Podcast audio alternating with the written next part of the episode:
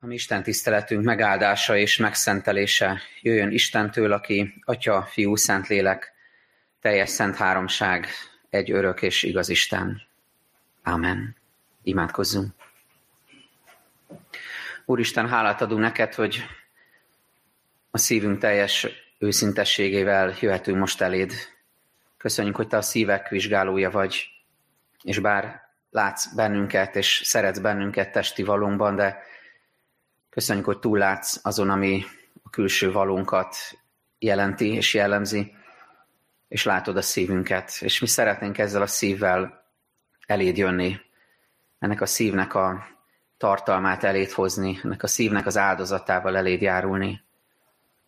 Látod, Urunk, hogy sokszor ez a szív, a mi szívünk megtört szív, sebeink vannak, sebeket hordozunk, tele vagyunk félelmekkel, aggódásokkal, szorongásokkal, csalódásokkal, töredékességgel, a mulandóságtól való félelemmel, és ugyanakkor ebben a szívben van hála, van istenkeresés, van bűnbocsánat, megszülethet az alázatos imádság, kereshetünk téged, ott vannak a kérdéseink, és ott van az örömünk is, hogy, hogy hozzá tartozhatunk, és hogy csodálatos ez a világ, amit alkottál. Köszönjük, hogy most mindezekkel együtt jöhetünk eléd, a szívünk teljességét eléd hozva, és kiöntve eléd. Urunk, hallgass meg bennünket, és ajándékozz meg jelenléteddel, és enged, hogy tudjunk gyógyulni, te közeledben tudjunk meghallani téged személyesen, szív szerint, tudjunk változni, ha arra van szükségünk, tudjunk növekedni, és tudjunk téged megmutatni, felmutatni ebben a világban, a te dicsőségedet szolgálva. Szólj hozzánk, Urunk, és légy velünk. Ámen. Isten igét a mai napra kijelölt ige szakaszból fogjuk hallani, Pálapostolnak a Filippi beliekhez írott leveléből, a harmadik rész 15. versétől a 21. verséig. Tóth Zelma fogja felolvasni az igét. Akik tehát tökéletesek, azoknak így kell gondolkozniuk, de ha ti valamiben másképp gondolkoztok, Isten azt is ki fog jelenteni nektek. Csak hogy amire eljutottunk, a szerint járjunk. Legyetek követőim, testvéreim, és figyeljetek azokra, akik úgy járnak, ahogy mi példát adtunk nektek. Mert sokan járnak másképpen, akikről sokszor mondtam nektek, most pedig sírva is mondom, hogy a Krisztus keresztjének ellenségei, akiknek pusztulása végük, a hasuk az Istenük, és dicsőségük gyalázatukban van, akik a földiekkel törődnek. Mert a mi polgárságunk a mennyben van, ahonnan a megtartó Úr Jézus Krisztust is várjuk, aki átváltoztatja nyomorúságos testünket, az ő dicsőséges testének hasonlóságára azzal az erővel, amelyel maga alávethet mindent. Köszönjük szépen! Talán ismeritek azt az élményt, amikor valaminek az első mozzanata, egy első szó, egy első pillanat rögtön sokkol, rögtön megdöbbent bennünket, rögtön hátra hőkölünk, amikor valaminek az elején vagyunk, és az elriaszt bennünket. Ilyen volt például annak idején, és most már nem csak a kémiáról szólok, mert mindig azt szoktam, a matekról. Akkor matekóra elején meghallottam azt a kifejezést, hogy kombinatorika, de ezt bármivel be lehet helyettesíteni, tehát bármilyen ilyesmi szót, én rögtön ott lekapcsoltam fejben, úgy érzem, hogy így emlékszem, és hát mindenféle másról gondolkoztam, szerelemről, könyvekről, versekről, zenékről és hasonlókról, vagy éppen a matekóra utáni ebédről, az ebédjegyemet gyűrögetve. Tehát vannak ilyen szavak, amik így rögtön blokkot okoznak bennünk, vagy egy zeneszámnak az első taktusa, meghallod, és rögtön érzed, hogy nem, ez nem az én világom, ez nem nekem való. Vagy egy regény első mondata, egy találkozás egy másik emberrel, akinek meglátod az arcát, és valahogy rögtön nem, nem stimmel, és, és rossz érzést kelt benned. Vagy egy hely, aminek a, a hangulat olyan, hogy belépsz, és azt mondod, hogy nem szívesen töltenék el itt húzamosabb időt. Vagy egy első mondat, amit valaki kimond, és a mai igénkben is ilyen ez az első mondat, az első néhány szó, amit Páltól hallunk, a szokásos nyers és furcsa stílusában, aki azt mondja, akik tehát tökéletesek vagyunk. És akkor szerintem nagyon sokan vannak, akik ezt olvassák, egy ezt hallják, akik, akikben ez egy blokkot jelent rögtön, hogy hát vissza is kérdeznénk, ha itt lenne Pál, hogy ez komolyan gondolod, Pál? Tényleg ezt az arrogáns stílust kell képviselni, és, és arról beszélni, önelégült, másokat lenéző, elitista módon, hogy vagyunk mi, akik tökéletesek vagyunk meg, hát nyilván vannak még mások, akik kevésbé, vagy egyáltalán, de mi magunkról beszélünk, mint tökéletesekről. Azt gondolom, hogy különösen a 21. században ez, ez visszatetszést kelthet ez a fogalmazás. De csak akkor, ha félreértjük az igét. De csak akkor, ha nem látjuk a kontextust, és nem érzékeljük, hogy mi a beszélő szándéka, mi az, amit el akar nekünk mondani Isten ebben az igében. Mert hogy a szó, amit egyébként lehet persze így is fordítani, hogy tökéletes, valójában célba érkezettet jelent, beteljesedett életet. Olyas valakit, aki, aki bár még töredékes ismeretben van, tehát még messze nem tökéletes az élete, mert nem ért még célba, de valamit már megsejtett, megragadott abból, mi a teljesség. Tehát ilyen értelemben az élete megérkezett Krisztushoz, megérkezett az örökkévalóhoz, tehát egy célba érkezett, és ilyen értelemben tökéletes életről beszélhetünk. Vagyis Pál nem az emberi tökéletességével kérkedik, dicsekszik, hanem visszautal az előző szakaszra, és ha olvastátok a Bibliolvasó vezérfonal szerint, akkor láthattátok, visszautal arra a szakaszra, amiben arról beszél, hogy messze nem vagyunk még célba érkezettek, tökéletesek, még nem értünk be a, a mennyországba, de, de az a stratégiája a hívő embernek, hogy ami mögötte van, azt elfelejti, és ami előtte van, annak neki feszül, és célegyenest halad a mennyei elhívás jutalmáért, tehát a, a mennyországba való beérkezés felé. És azt mondja Pál, hogy ha, ha viszont ez a stratégiánk, ha ez, ez a rendező elve a mi kereszténységünknek, ha így szeretnénk élni, akkor ez egy folyamat, és emlékeztek arra, hogy a, az elmúlt alkalommal éppen arról beszélgetünk, az életünk minden része folyamat, benne vagyunk egy sodrásban, egy folyamatban, és hogyha ha így éljük meg az életünket, mint úton lételt, mint folyamatot, akkor nagyban segíti a célra tartó, Krisztusban egyre inkább beteljesedő életünket, ha jó példaképeket választunk magunknak. Erről szeretnék ma beszélni, hogy hogyan fogalmazza ezt meg az ige, hogy kikre érdemes figyelni, milyen példaképei vannak az életünknek. És ezek a példaképek nincsenek úgy kiplakátolva, mint a 80-as években, amikor én felnőttem, néha elmentem egy-egy haverhoz, baráthoz, és akkor láttam a, a szobáikban ezeket a plakátokat, biztos hasonló korúak emlékeznek erre, Depes Mód plakát mindenképpen, illetve Détári Lajos, tehát hasonlók voltak kitéve, akinek még mond ez a név valamit, szóval ezek voltak a példaképek, tehát ma azt mondom, hogy nem, nem kiplakátolni kell a példaképeket, hanem a szívünkbe írni, hogy kit érdemes követni, kire érdemes figyelni az életünkben. És miközben erről fogunk beszélni, hogy, hogy mik a, illetve kik a rossz példák, és kik a jó példák, akikre érdemes figyelni, vizsgáljuk meg az életünket, hogy tényleg kifelé fordulunk oda a szívünkkel, a, a, a figyelmünkkel, az értelmünkkel. Kit tüntetünk ki mi a, a figyelmünkkel, az odafigyelésünkkel, akire azt mondjuk, hogy ő példa számunkra. És engedjétek meg, hogy először a rossz példákról beszéljek, hogy értelmesebb legyen így a kontraszt, és utána felragyogjon számunkra az evangéliumnak a jó példája, mert Pál egyébként fordítva beszél erről sorrend szerint, de először most a rossz példákról fogok szólni.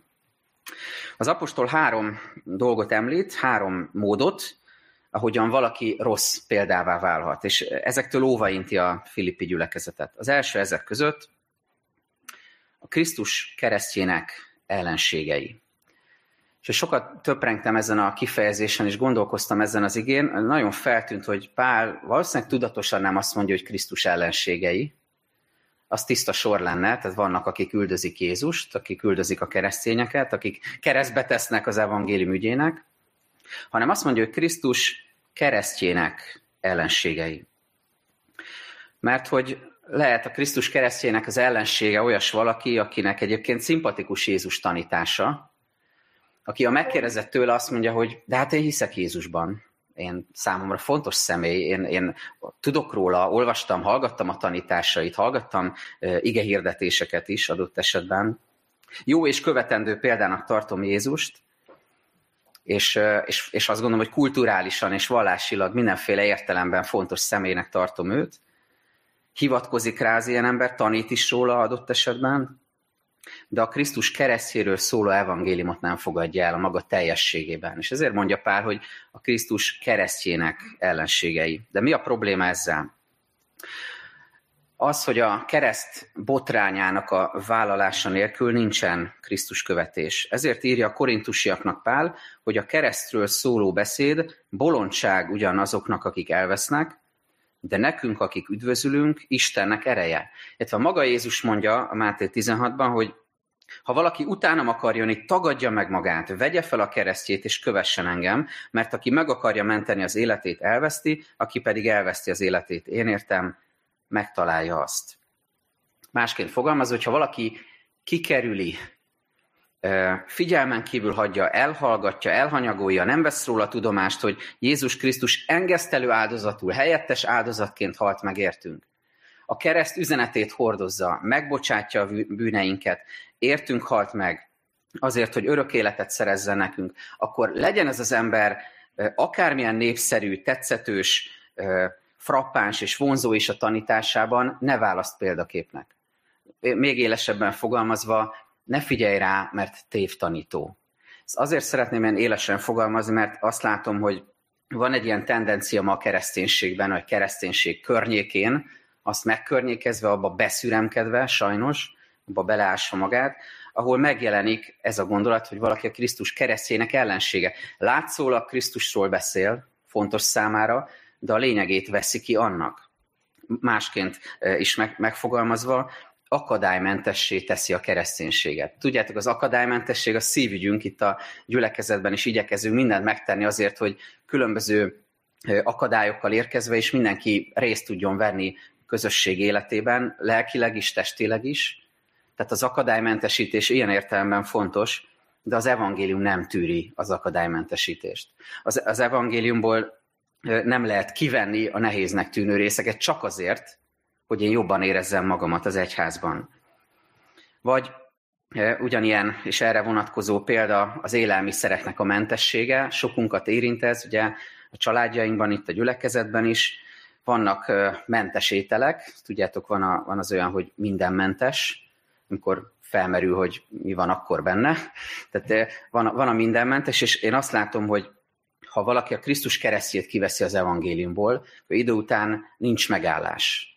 Egy idő után mindenmentes lesz az evangélium. Mert ha jön valaki és azt mondja, hogy nekem amúgy szimpatikus a kereszténység, csak a keresztről ne beszéljünk, akkor utána jön a következő, és azt mondja, hogy hogy én nagyon bírom ezt az egész hívő dolgot, csak a bőről ne beszéljünk annyit, mert az nekem e, érzékenységemet sérti. Aztán jön a következő, és azt mondja, hogy, hogy hát én, én az egyházzal, mint olyannal nem tudok mit kezdeni. Egyébként hívő vagyok, és otthon gyakorlom, de a közösség az nem kell nekem. Értitek? Kivesszük szépen a mazsolákat, és valóban minden mentes lesz a végén, csak éppen ez már nem evangélium lesz. És erre mondja Pál, tehát először, hogy aki a Krisztus keresztjének az ellensége, az látszólag lehet, hogy az evangéliumról beszél, de valójában azt ö, ö, megfosztotta a lényegétől, kivette belőle Krisztus keresztjét. Ha ilyen emberrel találkozol, azt ne választ követendő példának, ne figyelj rá. Beszélgethetsz vele, meghallgathatod, érvelhetsz, de példának semmiképpen ne, ne tekintsd, és ne válasz követendő példának. A második, amit Pál mond, hogy azok se jó példák az életünkben, akiknek a hasuk az Istenük, ami egy mókás kifejezésnek tűnik, ez nem arra vonatkozik, hogy vannak a hasimádók szektája, és annak a tagjai, akiknek a hasuk az Istenük, hanem ez egyfajta irányultságot jelent, akinek a hassa az Istene, mert hogy a has az az étvágyat, és még tágabban értelmezve a testi indítatást jelent, egy irányultságot, hogy én mire fókuszálok, mire figyelek, mi az, ami engem magával ragad, és, és mi az, ami hajt engem, amivel én be akarok telni, be akar telni a szellem értelembe vett hasam. És ezen a ponton újra elmondom azt, amit már nyilván hallottatok tőlem, de, de fontos emellé a tanítás mellé oda tenni, hogy az étel, az ital, a szórakozás, a testi dolgok, a szexualitás, a, a szabadidő eltöltés, a természet, ez mind-mind Isten ajándéka, és hogyha ezek a helyükön vannak, és háladással élünk velük, akkor ez egy csodálatos ajándéka Istennek. Ajándéka Istennek. És nem pedig Isten. Tehát amiket felsoroltam, azok mind-mind ajándékok, hogyha a helyükön vannak, és Istennek adunk érte hálát, de semmiképpen se válnak végcélá Istenné. Akinek a hasa az Istene, az ezekért él, erre tesz fel mindent, és a, a saját egóját hízlalja ezek által is, ezeknek a megszerzéséért mozgósít minden testi, lelki, szellemi energiát, és semmiképpen sem Isten dicsőségére él. Pál tehát azt tanítja, hogy ne az ilyen emberek legyenek a példaképek, inkább az olyanok, ha már választani kell, és itt már rögtön egy pozitív példát is hadd mondjak, akinek az életén egyébként meglátod az élet szeretetet, meglátod azt, hogy nem egy savanyú ember, aki, aki állandóan küzdködik attól, hogy hát igen, egy testben élünk, és ez milyen nyomorúságos, hanem hogy szeret élni, és, és kinyílik az élet csodája teljessége felé, és azt látod rajta, hogy, hogy jó ránézni az életére, de azt is látod rajta, hogy mindenért Istennek adja a hálát és a dicsőséget. És semmiképpen sem ezeket tekinti végcélnak, hanem ezek Isten ajándékai az életében. És a harmadik, ami, amit negatív példaként említ Pál, hogy azok a, a rossz példák, akik a szégyenükkel, a gyalázatos dolgaikkal dicsekszenek, kérkednek. Pál tehát egyszerűen fogalmazva harmadszor arról beszél, hogy, hogy ez az az eset, amikor a bűn válik dics, dicsőségé, dicsekvéssé. Mert gondoljatok arra, hogy, hogy bármennyire vagánynak, belevalónak, céltudatosnak, sikeresnek is tűnik valaki, hogyha a szégyen teljes, gyalázatos dolgaival dicsekszik. Akkor azt ne válaszd példaképnek, ne tekintsd példaképnek, és különösen a fiataljainknak szeretném ezt hangsúlyozni, de mindannyiunknak egyébként, mert hogy fiatalkorban, kamaszkorban nagyon, nagyon könnyű elcsábulni, és, és rossz példákat is találni, mert, mert rengeteg, rengeteg hatás ér bennünket, és nagyon sokan próbálnak példává válni az életünkben, és ezért nagyon bölcsnek és józannak kell lenni ebből, hogy kit választasz példának. Ha valakinek az élete vonzónak tűnik, vagánynak tűnik, belevalónak, és azt látod, hogy na igen, e, ez követendő lenne, azért vizsgáld meg, hogy tényleg érdemese ezt az életet követni. Mert én azt látom, hogy az evangélium szerint, hogy az az igazi biblia értelembe vett vagányság, amikor egyszer tudsz egy, egy nagy igent kimondani Krisztussal, és ebből következően aztán már lesz bátorságod nemeket is kimondani. A hitedre alapozva, arra nagy igenre, amit egyébként Jézus ránk is kimondott, és mi rá, erre alapozva tudunk nemeket is mondani adott helyzetben. Amikor ne, nem az a menő, aki mindenbe belemegy, és mindent kipróbál, hanem az lesz a vagány, és az lesz a, a rátermet, és az lesz a bölcsember, aki adott esetben tud nemeket is kimondani. Hogy ne, ne az legyen a példaképünk, aki a szégyenével, a bűneivel dicsekszik, és, és elmondja fűnek, fának, hogy ő, ő mekkora májer, és mit, mit tud csinálni, hanem az, aki Krisztusban bízik, és adott esetben tud nemet is mondani. Mert hogy a világnak óriási a vonzása, és erről beszél itt Pál, amikor ezt a három rossz példát elénk hozza a Krisztus keresztjének ellenségeit, akkor azokat, akiknek a hasuk az Istenük, és azokat, akik a gyalázatukkal dicsekszenek, vonzó a világnak a mintája, csak éppen mulandó. Azt mondja, hogy ennek a vége kárhozat. Vagyis másként fogalmazva, pusztulás. Vége van, nem lesz maradandó hatása. Mert újra mondom, vonzó a világ, és, és tele van hívószavakkal, és tele van önmagukat példaként kínáló emberekkel. Egyszer hallottam, megkérdeztek egy gyereket, hogy, hogy mi akarsz lenni, a nagy leszel, és azt mondta, hogy TikToker ami mondjuk elég meglepő választás manapság, de mármint annak, aki nem tudja, mi az, de nyilván ez egy, egy vonzó példa, youtubernek, tiktokernek, influencernek lenni. Miért? Azért, mert azt, látja, azt látják a gyerekek, a fiatalok, hogy, hogy igen, ők diktálják a divatot, ők mondják meg, hogy miről mit kell gondolni. Vonzó példa ez. De tényleg példa? Azt mondja Pál, hogy ennek a vége kárhozat, ennek a vége pusztulás, nincs értelme, nincsen maradandó hatása. Ellentétben azzal, ahogyan Pál fogalmaz, hogy nekünk a mennyben van polgárjogunk, ahonnan az Úr Jézus Krisztust is várjuk üdvözítőül. Vagyis mi belekapaszkodhatunk egy örökkévaló mintába, ami soha nem fog elveszni, és aminek maradandó hatása az életünkre nézve a mennyben van polgárjogunk. Talán sokan töltögetitek mostanában ezekben a napokban a népszámlálási kérdőíveket, és ott ugye rá lehet kérdezni mindenfélére, még a vallási jóvatartozása is, de az sehol nem lesz rögzítve, hogy valakinek a mennyben van polgárjoga. Papíron beírhatsz bármit, beixelheted, de az, hogy a mennyben van a polgárjogod, tehát Krisztushoz tartozol, az a szívben van lepecsételve a Szentlélek által. Szóval megmutatja nekünk Pál a rossz példákat, Krisztus keresztjének ellenségei, a hasuk az Istenük és a gyalázatukkal dicsekszenek, de olyan jó, hogy jó példát is mond, hogy akkor ha nem ezeket, akkor végül is milyen példákat válasszunk. És ő így fogalmazza, legyetek követőim, testvéreim, és azokra figyeljetek, akik úgy élnek, ahogyan mi példát adtunk nektek. Na de mi ez a példa? Egyértelmű, hogy nem maga Pál személye a példa. És figyeljetek erre, csak zárójelben mondom, hogy az mindig gyanús, amikor egy személy az ügy fölé nő. Ezt úgy hívják személykultusz. Tehát amikor eh, már egy személy lesz fontos, és nem, nem az ügy, amit képvisel, akkor kezdj el gyanakodni. És Pál sem önmagát eh, eh, emeli magasra, és azt mondja, hogy engem kövessetek, hanem megmutat valamit, ami benne is megvan. És még egy csomó emberben megvolt, akiről a Bibliában olvasunk, és azóta is. Mi ez? Az a lényegi lelki tartalom, amit érdemes keresni, megragadni, követni, amikor példákat keresünk, és ez nem más, mint a Krisztusi karakter. Krisztusnak a szíve. Ami ha valakiben ott van, na azt érdemes példaképnek állítani, illetve a benne lévő Krisztust követni, és nem pedig ezt az embert. Az a kifejezés, amit Pál használ, hogy követni, az eredeti szövegben, ennek a görög szónak a latin megfelelője az, hogy imitáció. Talán ismerős ez a kifejezés, olyasmit is jelent, hogy, hogy utánozni, imitálni valakit vagy valamit. Talán hallottatok róla, hogy Kempis Tamás a 15. században írta De Imitatione Christi című művét, aminek a magyar nyelvű címe az, hogy Krisztus követése. Tehát imitáció, követés. Nagyon érdekesen vannak egymás mellett ezek a kifejezések, hogy utánzás és követés. Miért? Azért, mert amikor akár Kempis Tamás, akár maga Krisztus vagy Pálapostól a követésről, az imitációról beszél, az nem azt jelenti, hogy megpróbálok úgy csinálni, mintha.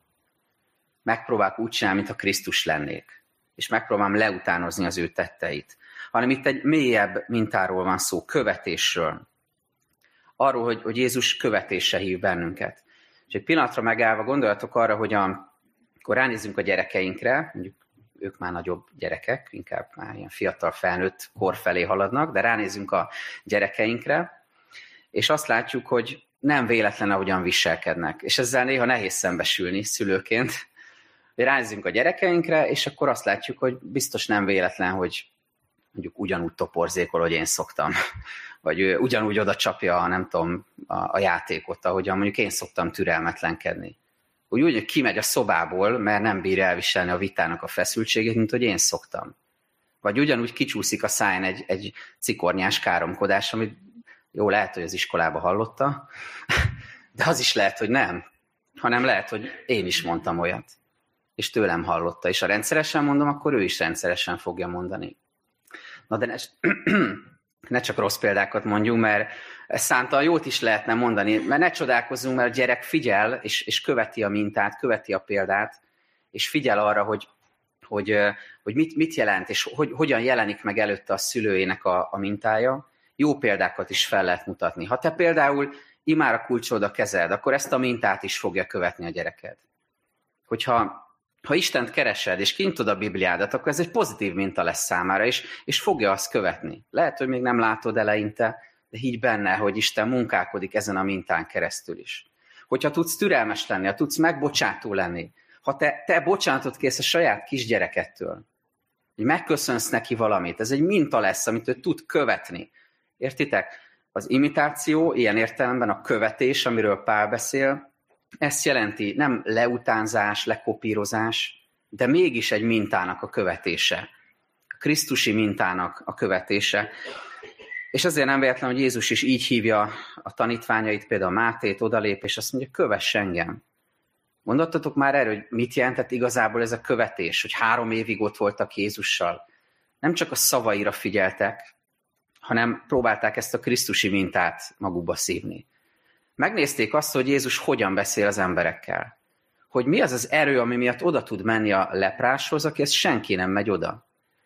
Mi az a szeretet, az az irgalom, amivel oda tud menni egy vámszedőhöz, akit mindenki utál, de ő bemegy és vele eszik. Megnézték, hogy hogyan beszél a farizeusokkal, milyen türelemmel, de egyébként nagyon határozottan. Megnézték, hogy hogyan beszél az állami vezetőkkel, mit mond az adózásról, mit mond az életvezetési kérdésekről, a házasságról és a vállásról. Hogyan beszél, és egyébként hogyan van csöndbe, amikor nincs mondani valója, vagy éppen nem akar mondani semmit valamiről. Tehát így követték, mentek vele, és ezeket a mintákat beépítették az életükbe. Ezt jelentette Jézus követni. Szóval, ha példaképeket keresünk, újra mondom, a Krisztusi karaktert kell keressük. Ha példaképet akarsz választani az életednek, ezt a karaktert keresd. És tedd föl újra a kérdést, hogy, hogy kikre érdemes figyelni az életedben, akiknek az életében felfedezett Krisztust, illetve ezt a krisztusi karaktert, személyiséget. Akikben ott van Krisztus szelítsége, alázata, hűsége, szeretete, türelme, ahogyan ő tud megbocsátani, ahogy irgalmas tud lenni, ahogyan szolgál, hogy van benne erő, de van benne szelítség is, ahogyan van benne határozottság az igazságban, de van benne szeretet és kegyelem, ahogyan ragaszkodik az atyához, és ahogyan önmagán túlmutató életet él. És hogyha most egy pillanatra egy visszagondolsz a gyermekségettől fogva azokra az emberekre, akik ilyenek voltak, akik jó példák voltak az életedben, akkor így próbál meg felidézni, hogy igen, mit is vettem észre rajtuk, hogyan volt jelen ez a Krisztusi karakter az életükben, mit láttam bennük, mit láttam a történelmi példákban, például az aradi vértanúk életében, a, a, a nemzet iránti hűségben és a célok iránti elkötelezettségben. Mit láttam a hívő szüleimben, nagyszüleimben, családtagokban, barátokban? Mi az, amit észleltem abban, ahogyan ők éltek Jézusból?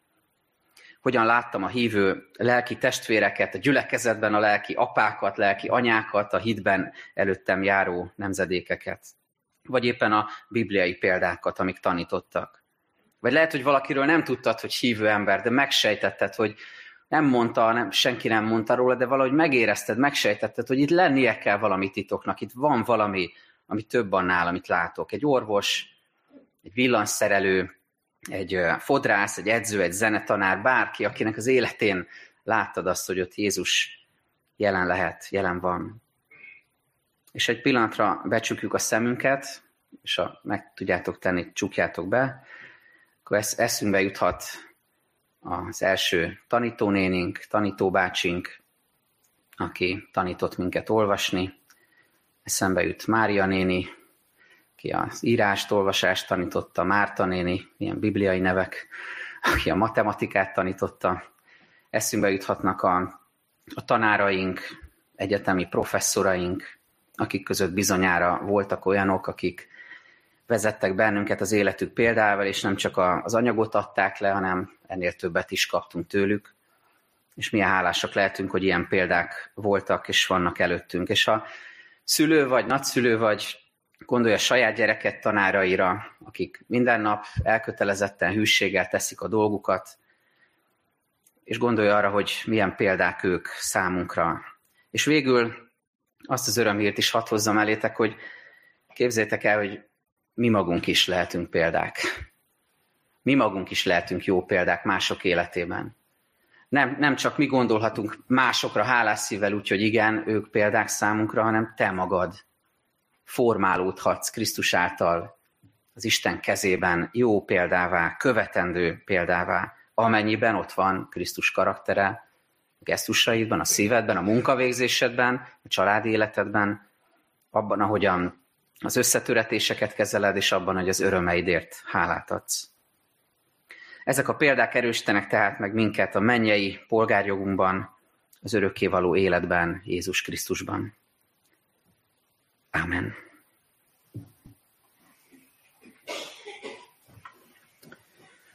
Maradjunk csöndben egy kicsit az Úr előtt, és vigyük elé az imáinkat.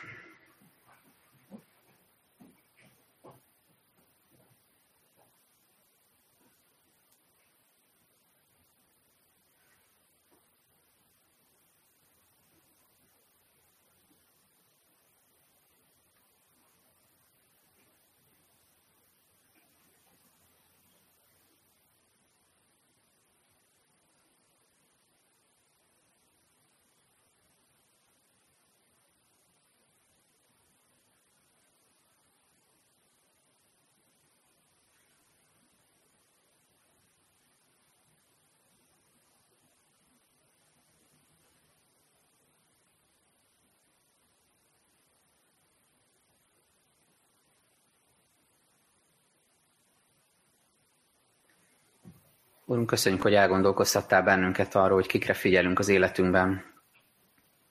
Milyen példákkal veszük körül magunkat. És köszönjük, hogy tanítottál arra, hogy, hogy hogyan lássuk lelkileg ezt a kérdést, hogyan legyen bölcs látásunk ebben. Köszönjük, hogy, hogy az életünkbe hozol olyan bizonságtevőket, olyan példákat, akikre jó rágondolni, és akiken keresztül tanítottál, építettél bennünket. És köszönjük, hogy bennünket is szeretnél formálni, hogy a Krisztusi minta meglátszódjon rajtunk. Úrunk, szeretnénk külön is imádkozni most a jelenlévő diákokért, a bármadasos diákokért, akik a gyülekezetünk tagjai. Őértük és a családjukért, ahonnan jönnek, ahonnan útra indulnak minden reggel. Azokért az osztályokért, ahova járnak. Azért az egész iskolai közösségért, aminek a tagjai. Hálát adva azért, hogy van lehetőség egyházi iskolákat fenntartani, és oda járatni a gyerekeinket és Urunk, hálát adunk az ott dolgozó minden felnőttért, minden pedagógusért, minden háttérmunkásért, ki beleteszi a magáét naponként hűséggel ebbe az egészbe. Hogy ez működjön, hogy ez több legyen, mint egy intézmény, lehessen közösség, lehessen lelki otthon is. Imádkozunk értük, hogy a gyerekekért és a, a felnőttekért, diákokért is, hogy növeld őket hitükben, a te megismerésedben, és vigyázz rájuk, óvd a lelküket, és enged, hogy tudjanak a te dicsőségedre élni. És a gyülekezetünkben is megjelenjen az ő Krisztus kereső szívük. És Urunk, ezt az egész helyzetet szeretnénk a Te kezedbe tenni, ami most körbevesz minket Magyarországon. Nem csak a, válság miatt könyörgünk hozzád, hanem, és nem csak a háború befejezéséért, hanem azért a feszült helyzetért jövünk most elédesedezve, amit naponként tapasztalunk. Szeretnénk a te kezedbe tenni az egész oktatásügyet, és, és azért könyörgünk, hogy ad, hogy ne emberi indulatból próbáljunk cselekedni, hanem, hanem tudjunk tényleg a megoldásra törekedni, bölcsen és türelemmel. Legfőképpen azért kérünk, Urunk, hogy adj, adj nyitott szívet a döntéshozóknak, hogy, hogy kialakuljon a párbeszéd és kérünk azért, hogy, hogy, hogy mutasd meg, hogy ebben nekünk mi a feladatunk, mutasd meg, hogy mikor kell felemelni a szavunkat, mikor kell imádkozni, mikor kell kiállni, és hogy egyáltalán hogyan jeleníthetjük meg ebben a helyzetben a Krisztusi karaktert. Urunk, köszönjük, hogy Te mindezt látod, mindez előtted van, és kérünk, hogy, hogy adj ebben a feszült helyzetben megoldást és közeledést egymáshoz. Köszönjük, hogy hordozod a és mi is hordozhatjuk imádságban a gyászolókat, a betegeket, az elesetteket. Kérünk, hogy te legyél a gyógyítónk, a felemelőnk. Amen. Fennállva mondjuk közösen, ami Urunktól tanult imádságot. Mi, atyánk, aki a mennyekben vagy, szenteltessék meg a te neved. Jöjjön el a te országod. Legyen meg a te akaratod, amint a mennyben, úgy a földön is. Minden napi kenyerünket add meg nékünk ma. Bocsásd meg védkeinket, miképpen mi is megbocsátunk az ellenünk védkezőknek. És ne vigy minket kísértésbe, szabadíts meg minket a gonosztól, mert Téd az ország, a hatalom és a dicsőség mindörökké. Amen.